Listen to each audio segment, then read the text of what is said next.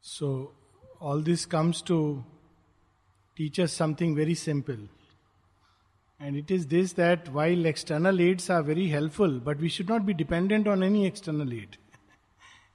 if there is no music outside, there is music inside.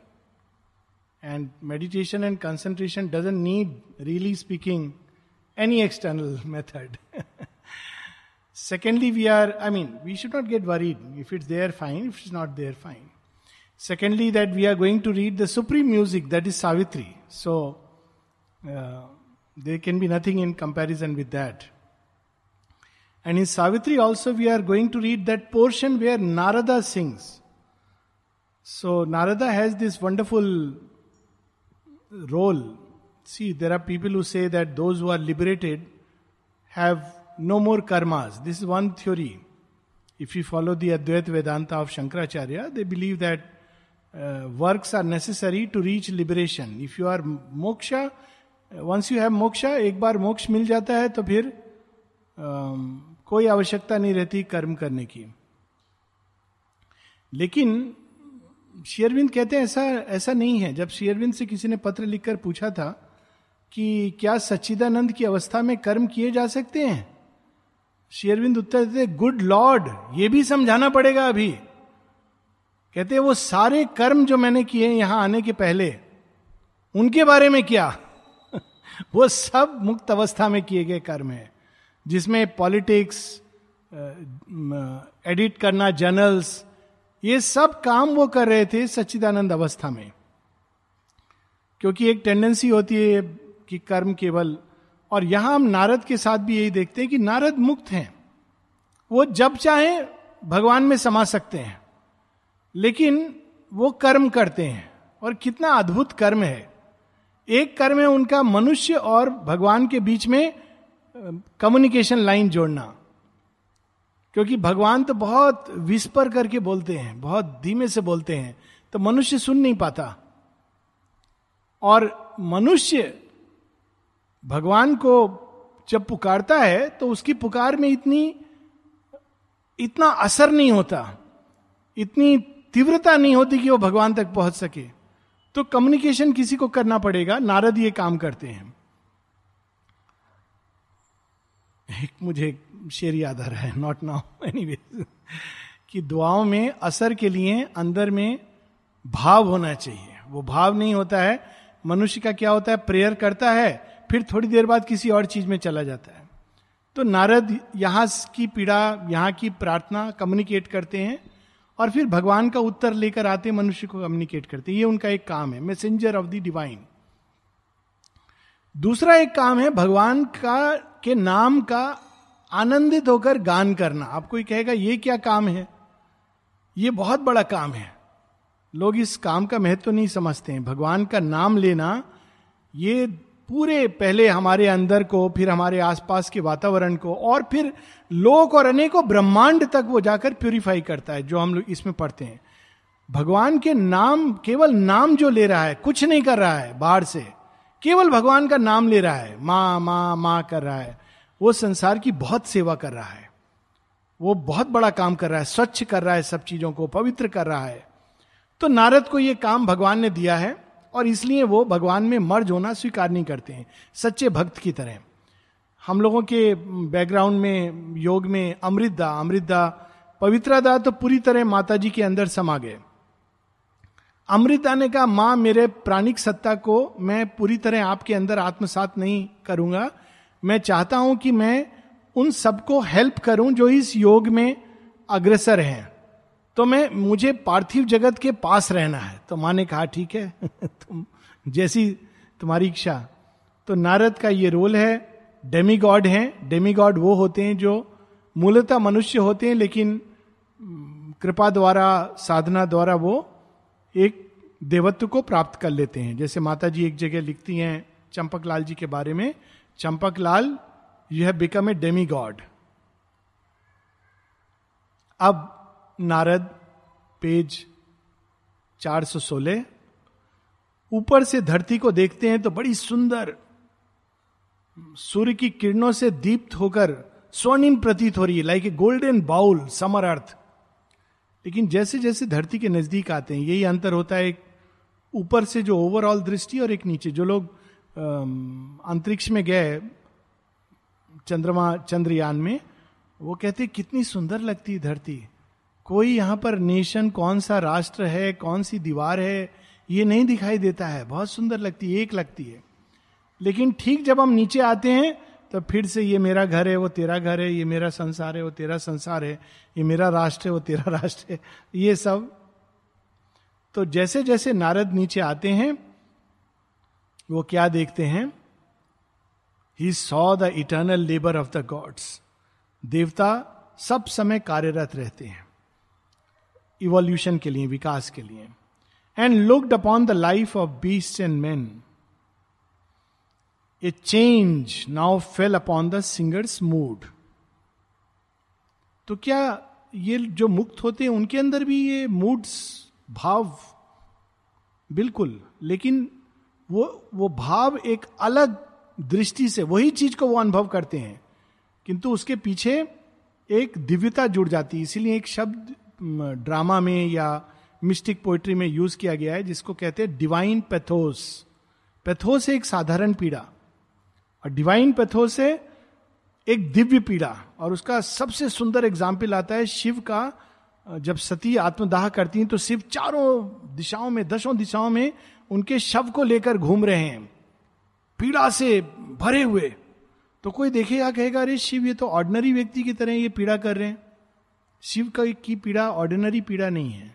Shiv की पीड़ा है जब वो देखते हैं कि ये जगत ने जगत जननी को रिजेक्ट कर दिया, क्योंकि प्रजापति रिप्रेजेंटेड किसी ने एक्सेप्ट नहीं किया जगत जननी को। वो एक, क्योंकि वो कानून के दायरे में काम नहीं कर रही थी। धरती का जो विधान था उससे अलग होकर कार्य कर रही थी सती। क्योंकि वो तो एक नया, नई, नया नियम लाने आई थी, पुराने नियम को तोड़कर। तो धरती उनको स्वीकार नहीं करती है, इसलिए वो आत्मदाह करती तो शिव की पीड़ा इसकी पीड़ा है कि कितनी बार आद्य शक्ति ने स्वयं को धरती पर एक यज्ञ रूप में प्रस्तुत किया है और कितनी बार मनुष्य ने रिजेक्ट किया है। यह पीड़ा है, देवता की पीड़ा। तो यहाँ नारद के अंदर भी एक चेंज आता है उनके मूड में। A rapture and a pathos moved his voice rapture क्यों? क्योंकि वो सर्वत्र भगवान को देखते हैं। यही अंतर है मनुष्य की पीड़ा और देव की पीड़ा में। देवता जब पीड़ा भी अनुभव करता है तो उसके पीछे भगवान के हाथ को देखता है।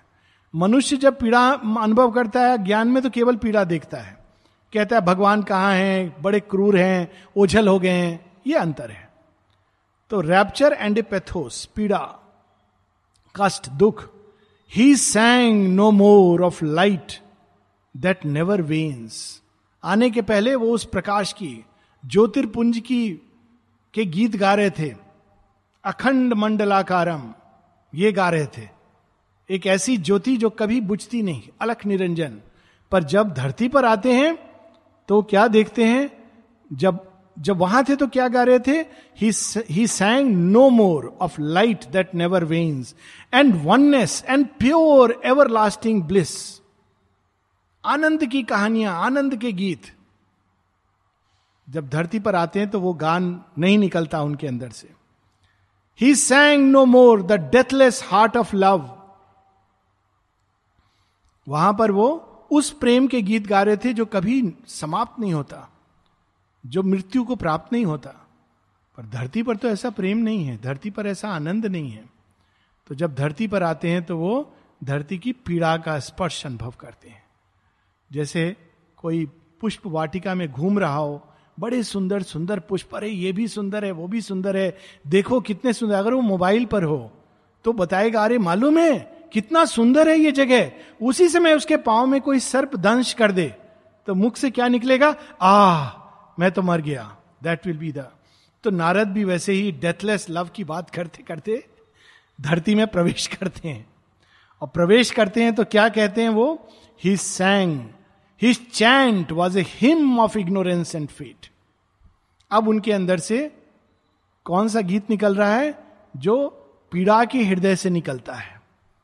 हिम, हे प्रभु रक्षा करो। हे दीनानाथ दीन बंधु परमेश्वर। अब उनके हृदय से ये गान निकल रहा है कि माँ, तुम पधारो माँ अनंत विलासनी। अपने स्पर्श द्वारा हमारी पीड़ा दूर करो। तो it's a hymn of ignorance and fate he sang the name of Vishnu and the birth साथ में वो धरती को उस सत्य से भी अवगत करा रहे धैर्य धरो धैर्य धरो। विष्णु केवल विष्णु लोक में नहीं है, वो धरती पर आते हैं। विष्णु एंड इज़ बर्थ दशावतार की कहानी। अब वो दशावतार, वो जो बड़ी सुंदर रचना है ना जयदेव की केशव धृत, मीन शरीरे, हे गोविंद हरे। तो that he sings now that क्योंकि वो जब धरती पर आते हैं तो उसके स्पर्श के द्वारा, अब वो मनुष्य को क्या कहेंगे? साधारण व्यक्ति कहेगा, चिंता मत करो, ये ठीक हो जाएगा, अभी हम डॉक्टर को बुलाते हैं, वकील को बुलाते हैं, पुलिस को बुलाते हैं। पर विष्णु क्या आश्वासन देते हैं? धीरज धरो, भगवान आएँगे। ये विष्णु का आश्वासन ये नारद का आश्वासन है, क्योंकि वे इस सत्य को जानते हैं। He sang the name of Vishnu and the birth and joy and passion of the mystic world and how the stars were made and life began and the mute region stirred with the throb of a soul धरती की उत्पत्ति कैसे हुई? सृष्टि क्यों बनी? नक्षत्र तारे किसने रखे हैं? अपने स्थान पर किसके कहने पर वो घूम रहे हैं? नेचुरली जब उन्होंने ऐसा गान किया तो सारे प्राणी जो अपनी अपनी पीड़ा से विक्षुब्ध थे, अचानक सचेत हो जाते हैं। अरे यह कौन सी बात है? ये तो हमको कोई फिलोसफर, कोई साइकेट्रिस्ट, कोई नहीं बताता है। ऐसा भी है इस धरती पर, संसार में। He sang the inconscient and its secret self its power omnipotent knowing not what it does all shaping without will or thought or sense its blind unerring occult mystery अब वो कह नहीं सकते लोगों को आकर कि मैंने विष्णु को देखा है। लोग कहेंगे, आपने देखा होगा, हमने तो नहीं देखा। तो अब देखो, नारद क्या गीत गा रहे हैं। नारद कह रहे हैं अच्छा आपने क्या देखा? हमने तो सांप, बिच्छे, कीड़े, मकोड़े, ये सब देखे। अच्छा देखे? तो ये बताओ, उनका भरण पोषण कौन करता है? नारद, मान लो साइकेट्रिस्ट होते, पकड़ के ले जाते, कहते, देखो बाहर, चिंता से भरा हुआ है, मेरे जीवन में क्या होगा? कौन मेरी देखभाल करेगा? पैसे नहीं है। अच्छा देखो बाहर, देखो संसार में इतने सारे कीड़े मकोड़े हाँ उनकी तुम्हारे जैसी बुद्धि नहीं तुम्हारे जैसे हाथ, पाँव, चतुरता कुछ नहीं है, सो तो है। लेकिन रोज इनके भोजन का इंतज़ाम होता है। भोजन इनके पास आ जाता है। हाँ, ये भी है। ये अकाल मृत्यु को नहीं मरते। हाँ, ये भी है। देखो, बाहर कुत्ते को। सब दुत्कारते हैं। पता नहीं कौन इसको आकर खिला जाता है। ये रियल स्टोरी बता रहा हूँ। हमारे आश्रम के आसपास घूमते रहते हैं। बहुत लोग हैं जो उनको दुत्कारते हैं। पर फिर भी कुछ ऐसे अज्ञात हाथ हैं जो आकर उनको खिला देते हैं। ये कहाँ से होता है? तो इनकॉन्शियंट के अंदर जो काम हो रहा है भगवान का, कैसे एक सांप को बिल्कुल पता चलता है कि कहाँ उसका शिकार है, और जो शिकार है उसको पता चलता है कि कहाँ पर सांप बैठा है और मैं उससे बचूं। ये सबको एक एक चीज़ को ज्ञान दिया हुआ है जितना उसको चाहिए। हर प्राणी को, हर जीव को उसके भरण पोषण के लिए जितना ज्ञान चाहिए। देखिए, एक चीटी के ऊपर इतनी किताबें लिखी जाती हैं, या लोग बड़े इंटरेस्ट लेते हैं तितली कैसे बनती है? पर तितली को नहीं मालूम कि मैं कैसे बनती हूँ। पर जो किरमी कीड़ा है, उसके अंदर ये ज्ञान भरा हुआ है। तो अपने आप वो खाएगा खाएगा, मोटा होगा। जब मोटा होगा तो डाइटिंग नहीं करेगा, वो और खाएगा। देखिए कितनी विचित्र बात है। मनुष्य सोचेगा, ये बीमारी, वो डाइटिंग नहीं करता है। नहीं, मनुष्य का ये धर्म नहीं है किरमी कीड़े की तरह, पर वो करता है। और इसका एक लॉजिक है, एक दूसरा लॉजिक तो और खाता है, और खाता है, खाते खाते मोटा होता जाता है। इतना मोटा होता है कि उसमें कंप्रेस्ड फील करता है स्टाइफिल्ड फील करता है। और जब वो इतना पीड़ित महसूस करता है, उस प्रिजन के अंदर अचानक फट करके उसके अंदर से तितली निकल पड़ती है। माता जी से जब किसी ने पूछा कि, असुर, जब कुछ करता है, आप रोकते क्यों नहीं? कहती, मैं उसको करने देती हूँ। यही रास्ता है उसके सबसे शीघ्र कन्वर्ट होने का। असुर क्या करता है? वो भक्षण करता है। ये ज़मीन भी मेरी, वो धन भी मेरा। सब अपनाएगा अपनाएगा अपनाएगा। लोग कहेंगे, देखो, भगवान कितना पार्शियल है, इसको सब दे रहा है। मालूम नहीं क्या होने वाला अगले क्षण।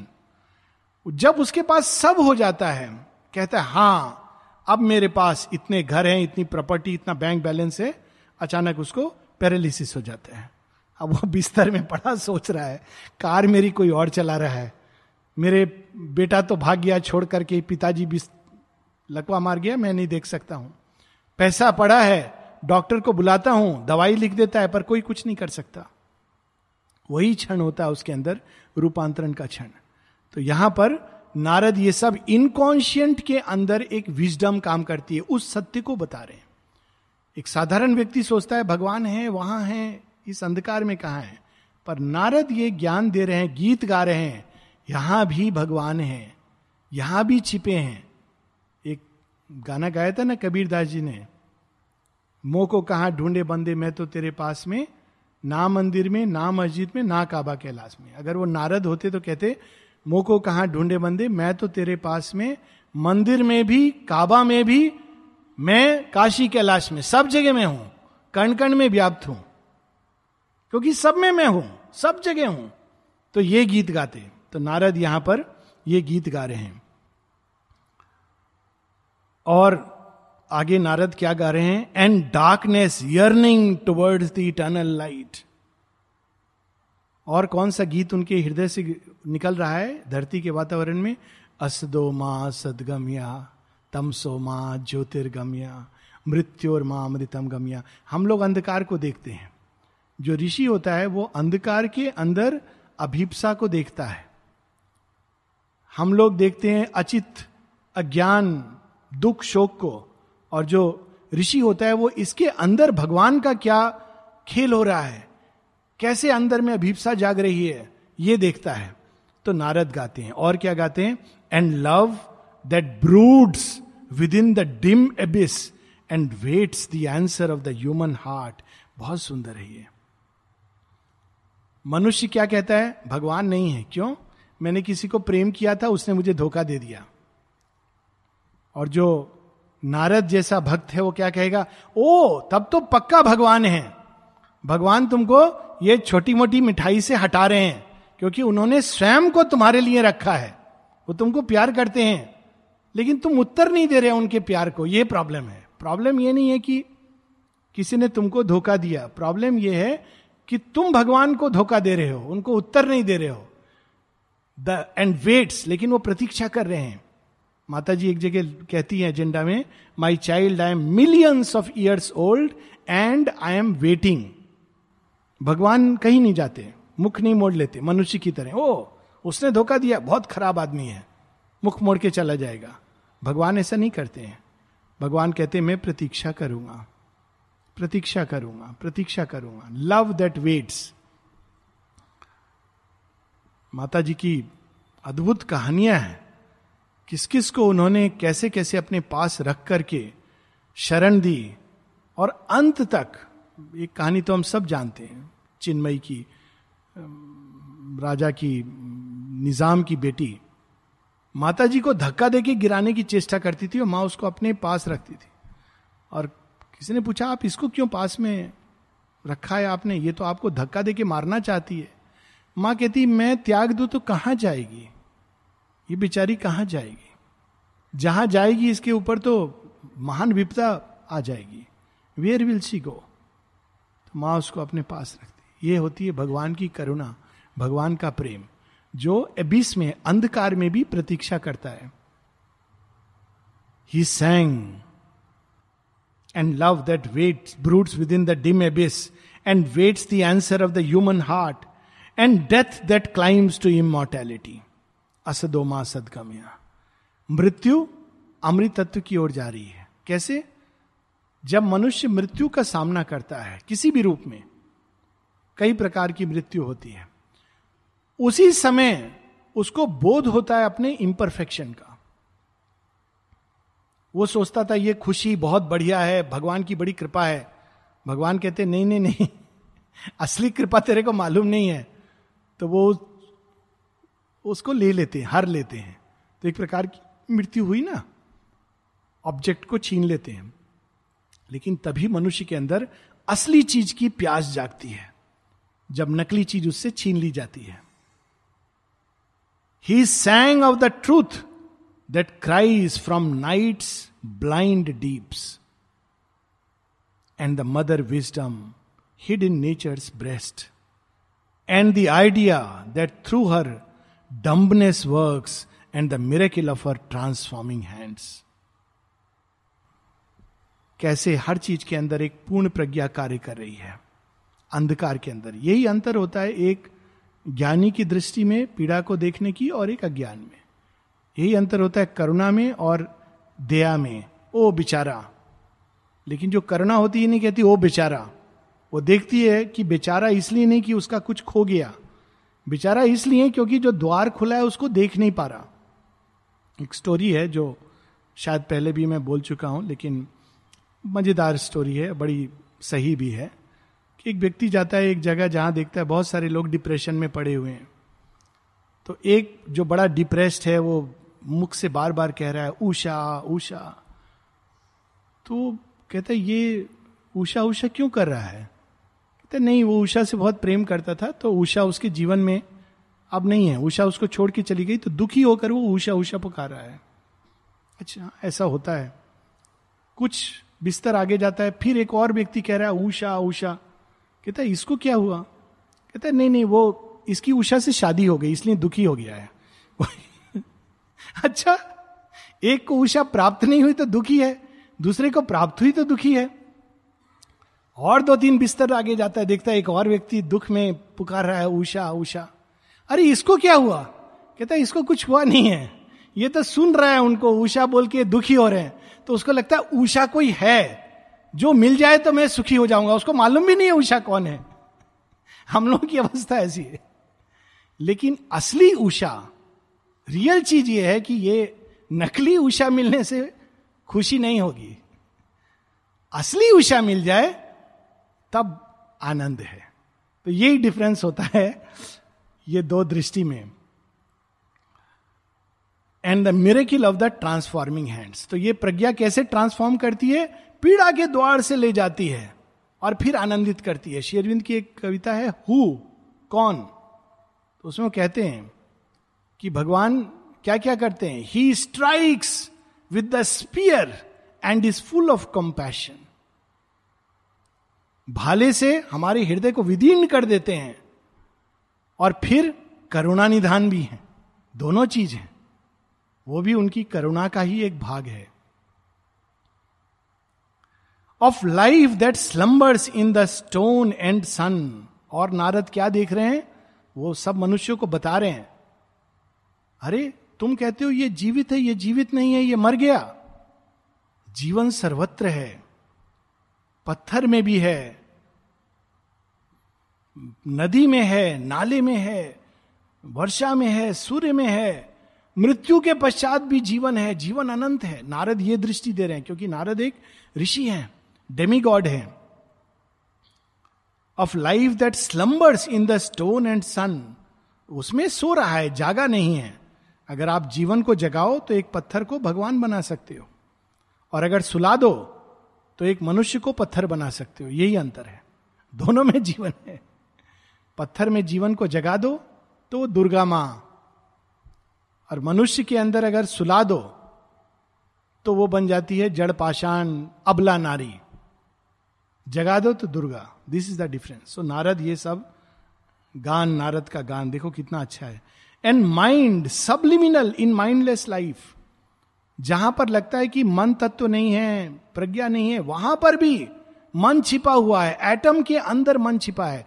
अब तो मॉडर्न साइंटिस्ट इसको बता रहे हैं।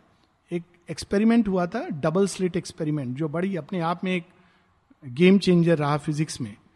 तो उन्होंने देखा कि दो चीज़ें देखी उन्होंने देखा कि जो प्रकाश की किरणें हैं एक तरीके से हम देखें कि वो पैकेट्स में आती हैं, जैसे छोटे छोटे आइटम्स वैसे पैकेट्स में आती हैं।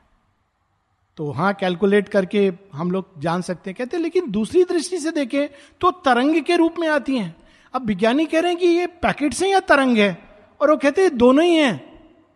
देखने की हमारी दृष्टि के अनुसार हम इसको ऐसे देखते हैं या वैसे देखते हैं। और डबल स्लिट एक्सपेरिमेंट में उन्होंने देखा कि एक अणु जब एक बहुत ही अति सूक्ष्म छिद्र से पास होता है तो दीवार पर वो दो प्रकार से गिर सकता है। और आप निर्धारित करते हो कि वो किस तरफ़ गिरेगा। मतलब आपकी चॉइस है, जो ऑब्जर्वर है, जो देख रहा है एक्सपेरिमेंट को। अगर वो कहे, शायद इधर गिरेगा। कहे मतलब it's I am putting it lit crudely तो वो उधर गिरेगा। अणु अणु अंदर में चुनाव कर रहा है। हम कहते हैं कि अणु के अंदर मन नहीं है, वो तो डेड मैटर है। और इसके बहुत सारे इंप्लीकेशंस हैं। अब पुराने समय में बाणों को मंत्र विद्ध किया जाता था।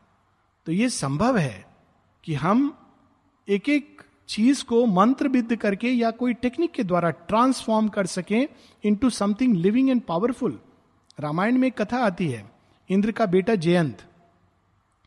वो कामनापूर्ण दृष्टि से सीता को देखता है। और सब समझाते हैं कि ये जगत जननी माँ है। Don't try to go near नहीं नहीं, ये माँ, ये देखो उसका पति बनवासी ये माँ है, जगत जननी माँ। मूर्ख हो, देखो कैसी साड़ी पहने हैं, साधारण साड़ी, हट में रह रही हैं, ऐसे थोड़ी राज राजेश्वरी रहती हैं। तुम सब मूर्ख हो। और वो जाता है सीता माँ को टेस्ट करने के लिए, स्पर्श करने, काग बनकर उनके पाँव पर टच करता है। राम जी देख लेते हैं। तो राम तो जान गए हैं कि ये कौन है। तो एक तृण को निकालते हैं, क्योंकि उस समय उनके पास धनुष बाण नहीं है। तृण को निकालते हैं, मंत्र विद्ध करके तृण को फेंकते हैं। तो कहता है, तृण मेरा क्या कर लेगा? लेकिन शीघ्र ही वो तृण ब्रह्मास्त्र में परिवर्तित हो जाता है। अब जयंत भाग रहा है और उसको छुपने की जगह नहीं है। पहले भाई के पास जाता है। भाई कहता है, इससे मैं रक्षा नहीं कर सकता हूँ, इस तृण से, ब्रह्मास्त्र से बचा लू, पर राम के तृण से नहीं रक्षा कर सकता हूँ। ब्रह्मा जी के पास जाते हैं, कहते हैं, ये तो राम के द्वारा बनाया हुआ ब्रह्मास्त्र है, तृण से मैं रक्षा नहीं कर सकता हूँ। फिर जहाँ जहाँ भटक के जाते हैं तो अंत में उनको शिव कहते हैं, जयंत, जहाँ से आए हो, वहीं जाओ, उनकी शरण में जाओ। तो आकर राम की शरण में आता है। There are many stories like that Kena Upanishad का एक पूरा पोर्शन इस पर आधारित है कि एक एक तृण के अंदर वो पूर्ण विद्यमान है। और यहाँ नारद यही गान, यही सत्य गीत के रूप में बता रहे हैं। And the consciousness that wakes in beast and man सबके अंदर वही चेतना है। अलग नहीं है। हम लोग कैसे करते हैं कई बार? पशु को देखकर और मनुष्य को देखकर अपना प्रिय जो है वो हमारा बड़ा प्रिय है।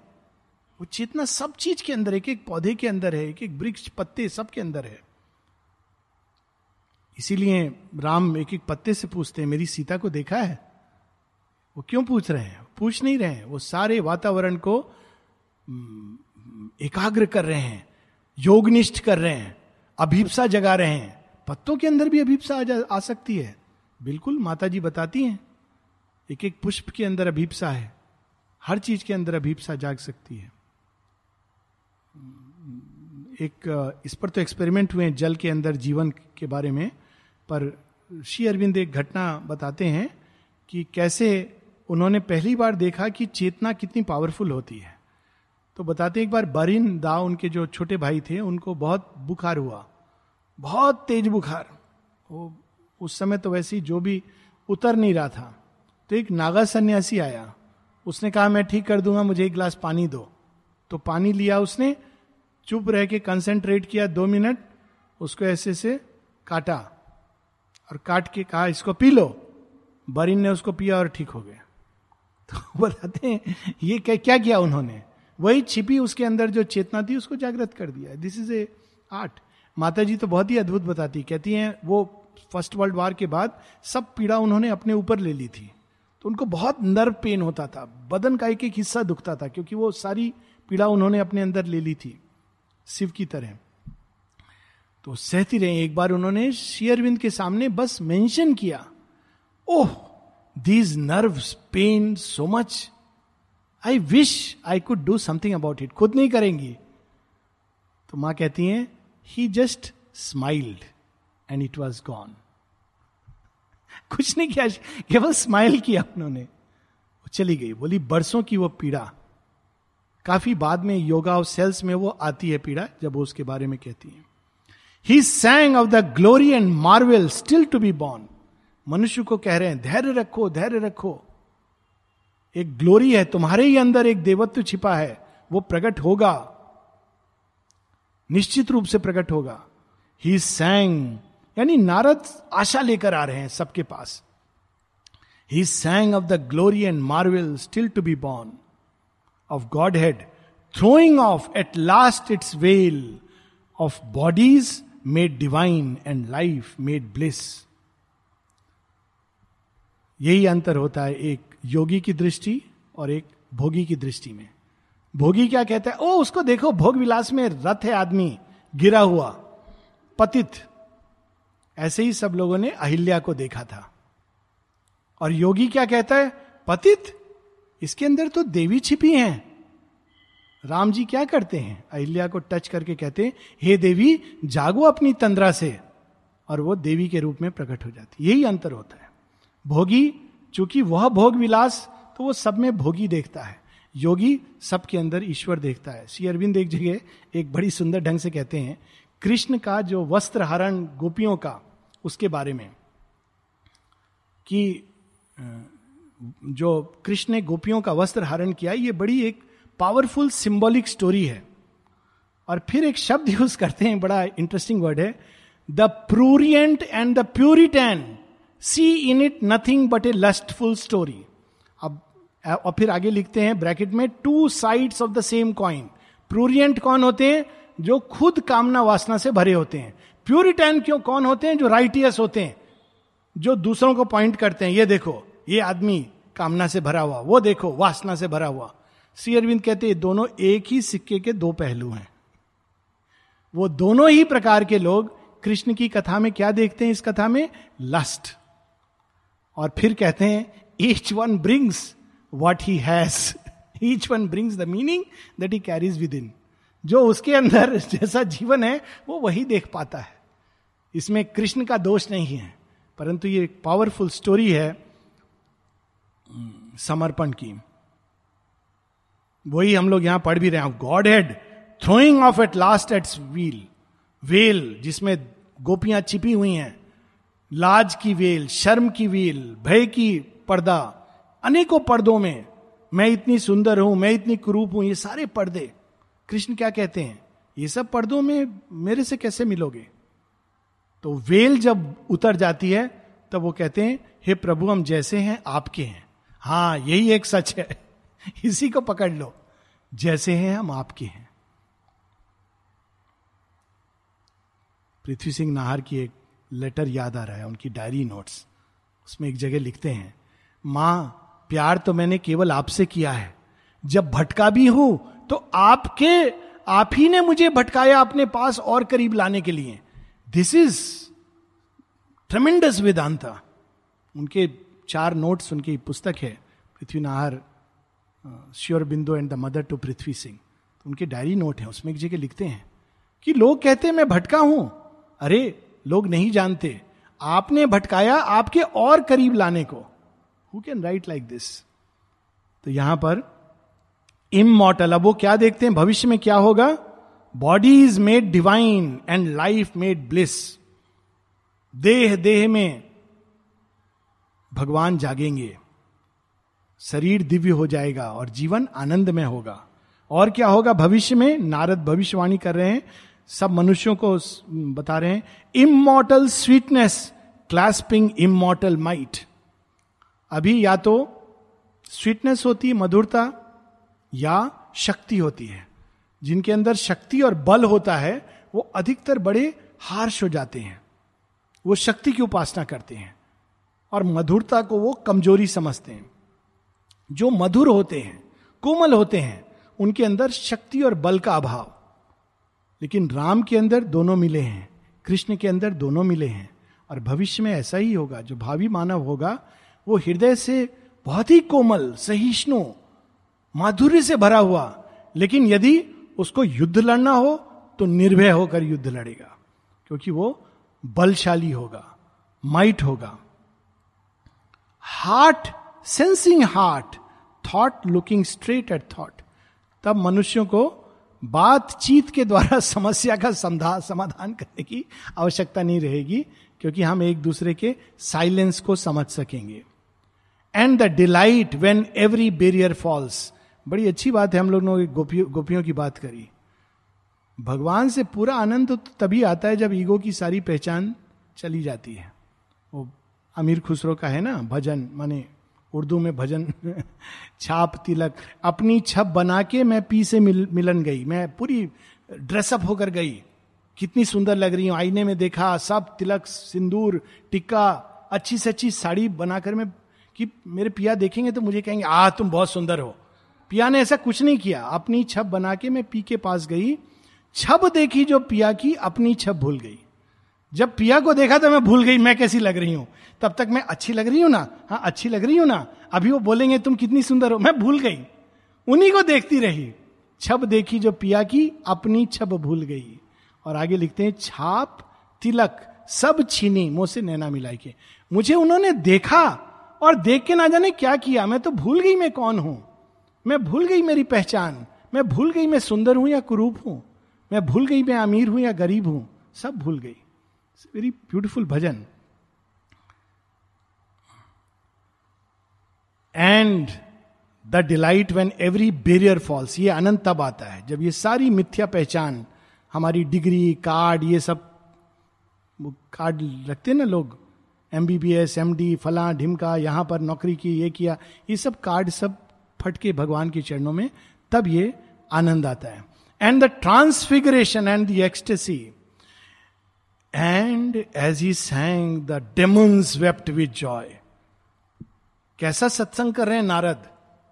केवल ऋषि मुनि के बीच सत्संग तो सुना है। डेमंस राक्षस, असुर, वो आनंदित होकर रोने लगे। डेमंस वेप्ट विथ जॉय इनको क्यों आनंद आ रहा था? Forcing the end of their long dreaded task उन्होंने अपने ऊपर एक बहुत बड़ा काम लिया हुआ था।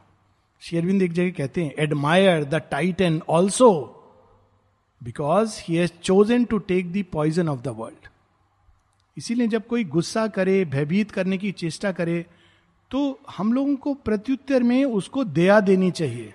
दया का पात्र है। सांप को देखिए, सांप को देख के सब भयभीत होते हैं। बेचारा कितना अकेला रहता है। विषधर है। कभी आप नहीं देखेंगे सांपों का झुंड? हाँ पानागढ़ एक जगह है जहाँ देखेंगे। लेकिन वो बेचारे, वो झुंड नहीं है। क्योंकि सांप विष धारण करता है ना अपने अंदर। तो जो विष धारण करता है, वो ऐसे ही होता है। अलग थलग, उसके पास कोई दोस्त नहीं होता। छोड़ देते हैं सब लोग, क्योंकि विष है। वो अपने विष से कितना पीड़ित होता होगा, जिसका एक छोटा सा दंश दूसरों को पीड़ा पहुंचाता है, जो क्रोध करता है ईर्षा करता है। इन सब चीज़ों में उसके अंदर कैसी अवस्था होगी, होती होगी? तो डेमंस ने ये धरती का जो पॉइजन है, जो समुद्र मंथन के समय निकला था, उसको उन्होंने शिव शिव उनके आराध्य हैं, देखा शिव पी रहे हैं तो उन्होंने कहा हाँ ये चीज़ अच्छी है। तो वो भी थोड़ा थोड़ा थोड़ा पी गए तो सर्प बन गए। तो शिव ने उनको प्रिय माना है और उनको अपने पास रखा है कि कोई बात नहीं, तुमने मेरे साथ विष पान किया है तो आगत काल में तुम्हें वह मिलेगा जो देवताओं को नहीं मिलेगा। ये स्टोरी का अनफिनिश्ड पार्ट है। समुद्र मंथन की कहानी का वो पार्ट है जो कथा में नहीं आता है। वो पार्ट सावित्री में श्री अरविंद बताते हैं। इन पंक्तियों में काफ़ी बाद में आती है। Not only is there hope for godheads pure केवल देवताओं के लिए आशा है, ऐसा नहीं है। Not only is there hope for godheads pure even the dark deities that left from the one in anger and revolt they too are safe who left in anger and revolt to find that which the white gods had missed, they too are safe. A mother's arm desires her rebel sons. केवल देवताओं के लिए आशा है नहीं असुरों के लिए भी आशा है, जो रिवोल्ट करके भगवान से कूद पड़े थे। कुछ ऐसी चीज़ पाने के लिए जो देवता नहीं जानते। तो माता जी से डिसाइपल ने पूछा माता जी वो क्या चीज़ है जो देवता मिस कर गए? जो इनको मिलेगी? तो माँ कहती it's the great secret the conversion of the asura due to love देवता तो उनके पास ही रहे, लेकिन जब असुर के पास भगवान का प्यार पहुँचता है। अचानक, वो देखता है, मेरे ऊपर भी इतनी करुणा, मेरे जैसे गिरे हुए पतित पर आपका इतनी दृष्टि, तब जो आनंद आता है, ये असुरों को मिलता है। क्योंकि उन्होंने इस, ये नहीं कि ये अच्छा तरीका है, ये नहीं रावण के लिए, राम क्या क्या नहीं करते हैं, विष्णु भगवान। अपने ही उन्हीं के वो थे ना, वॉचमैन। तो वॉचमैन को वापस लाने के लिए वो बेचारे राम वनवास करते हैं क्या क्या नहीं करते हैं, युद्ध लड़ते हैं कि इसको मैं वापस ले जाऊँ। भगवान इतना त्याग करते हैं जस्ट फॉर क्योंकि वो भक्त है ना एट हार्ट तो demons wept with joy and the defeat for which they hoped in vain Ravan सबको चैलेंज करता था। आओ, मारो मुझे, आओ, मारो मुझे। क्यों? वो खोज रहा था, नारायण कब आएँगे? मेरा अंत कौन करेगा? वो जानता था कोई और कर नहीं सकता है। नर रूप धारण करके वही अंत कर सकते हैं। तो वो चैलेंज करता था सबको। मुझे मारो, मुझसे ज़्यादा शक्ति है तो दिखाओ। क्योंकि वो प्रतीक्षा कर रहा था। यही चीज़ बाली भी करता था। And the defeat for which they hoped in vain and glad release from their self chosen doom and return into the one from which they came glad release बहुत कष्ट होता है जब कुछ लोग बहुत हार्श बहुत कठोर, बहुत क्रिटिकल रियली स्पीकिंग उनको देखकर उन पर दया आती है। क्यों? सेल्फ चोजन डूम अच्छा काम कर सकते थे भगवान का। भगवान के पास है, भगवान का नाम ले सकते थे, आनंदित हो सकते थे, सबको आशा दे सकते थे। पर उन्होंने अपने ऊपर कौन सा काम लिया? एडवर्स फोर्सेस का काम। ये काम एडवर्स फोर्सेस करती हैं। तुम खराब हो, चले जाओ, दुत्कारना, ये सब काम। तो भगवान को कुछ ऐसे भी जटिल कुटिल तो उन्होंने कहा, हम जटिल कुटिल बन जाते। ये अच्छा रोल नहीं है। एक पिक्चर में विलेन का रोल करना विलेन खराब नहीं होता अच्छा आदमी होता है। विलेन का रोल करना पड़ता है तो it is a very bad role तो वो बेचारे वेट तो करते हैं कि पिक्चर कब खत्म हो, और हम वापस अपने ओरिजिनल फॉर्म में आ जाएँ। तो demons wept with joy and return into the one he who has conquered the immortal seats came down to man on earth the man divine Narad को कोई आवश्यकता नहीं थी। इमोटल सीट कॉन्कर्ड वो तो अधिकारी थे, भगवान के सामिप्य की। किंतु भगवान की करुणा, भगवान का प्रेम उनके अंदर है और भगवान की प्रेरणा से वो मनुष्य के बीच आते हैं। इसलिए उनको मैन डिवाइन कहा गया है। as darts a lightning streak, a glory fell, nearing until the rapt eyes of the sage looked not from looked out from luminous cloud and strangely lined his face a beautiful mask of antique joy appearing in light descended where arose king ashapati's palace to the winds. In madra flowering up in delicate stone. अब वो जैसे आते हैं बादलों के बीच से तो अब देखिए शेरविंद ने वर्ड यूज़ किया लाइंड। इसका प्रोनाउंसिएशन लाइंड है, लेकिन इसकी स्पेलिंग है L I M N E D तो लाइंड ये एक स्पेशल वर्ड है, जो रेखाओं को प्रकाश के खेल द्वारा, प्रकाश और इसके खेल द्वारा जब आप किसी चीज़ को हाईलाइट करते हैं, जैसे हाईलाइटर द्वारा। ऑर्डनरी लाइन है लाइंड। और limned L I M N E D तो जब नारद आ रहे क्लाउड से निकले, देखिए परफेक्शन पोइट्री में तो सूर्य का प्रकाश उनके चेहरे अब आकृति पर पड़ रहा है। तो limned a face of antique joy हर्षित हैं। कौन सा आनंद है उनके अंदर? एंटिक पुरुष पुरातन, उसका जो आनंद है। सृष्टि के आदि स्वर का आनंद है। प्रथम मुहूर्त का आनंद है। वह आनंद उनके अंदर अभी भी है। हम सबके अंदर है, लेकिन हमारे अंदर वो आनंद विलुप्त है। और नारद के अंदर वो आनंद जागृत अवस्था में भी प्रकट है। और वो आते हैं अशुपति के पैलेस उनको दिखाई देता है। कहाँ पर है वो? मद्र देश में। मद्र देश कहाँ है? जहाँ अभी पाकिस्तान है। सो देर इज़ होप जहाँ सावित्री ने जन्म लिया, राजा अशुपति ने तपस्या की उस जगह का कुछ ना कुछ तो होगा ही होगा। कितना भी कुछ हो जाए। सो मद्र इसीलिए माता जी ने कहा है ना is the spiritual map of India मध्य देश जो नॉर्थ वेस्टर्न पार्ट है, उसके आगे गांधार, और इधर शल्व शल्व किंगडम हम लोग पढ़ते हैं। वो हिमाचल प्रदेश, जहाँ ये सत्यवान का घर था। तो मध्य देश में पहुँचते हैं जो आ, पाकिस्तान ऑक्यूपाइड कश्मीर और उधर का जो हिस्सा है और आगे ईरान तक स्ट्रेच करती थी वो एक समय। दैट इज़ दी मध्य देश। हम लोग यहाँ रुकेंगे और नेक्स्ट वीक आगे बढ़ेंगे।